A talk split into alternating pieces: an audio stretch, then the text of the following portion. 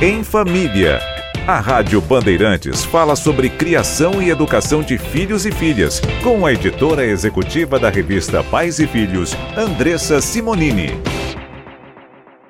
Tudo bem, Andressa? Tudo bem, e você? Tudo jóia. Hoje um assunto polêmico que você vai trazer pra gente, porque tem um estudo que comprova que o filho caçula é o mais engraçado de todos na família, é isso? É isso mesmo. O estudo comprova, mas lembrando, né? Que o estudo tá falando, pode ser que na sua casa seja diferente. Na minha, por exemplo, é. Não tem problema. Na minha, eu percebi que os caçulas são, são mais engraçados mesmo. Bateu. Boa. Mas é o seguinte: os pesquisadores entrevistaram quase 2 mil adultos com irmãos e pediram que eles falassem sobre diferentes aspectos da sua personalidade, seguindo a ordem de nascimento deles, tá? Tá. Foi constatado que 50% dos irmãos mais jovens da família eram os mais engraçados e apenas os 36% dos mais velhos se consideravam engraçado.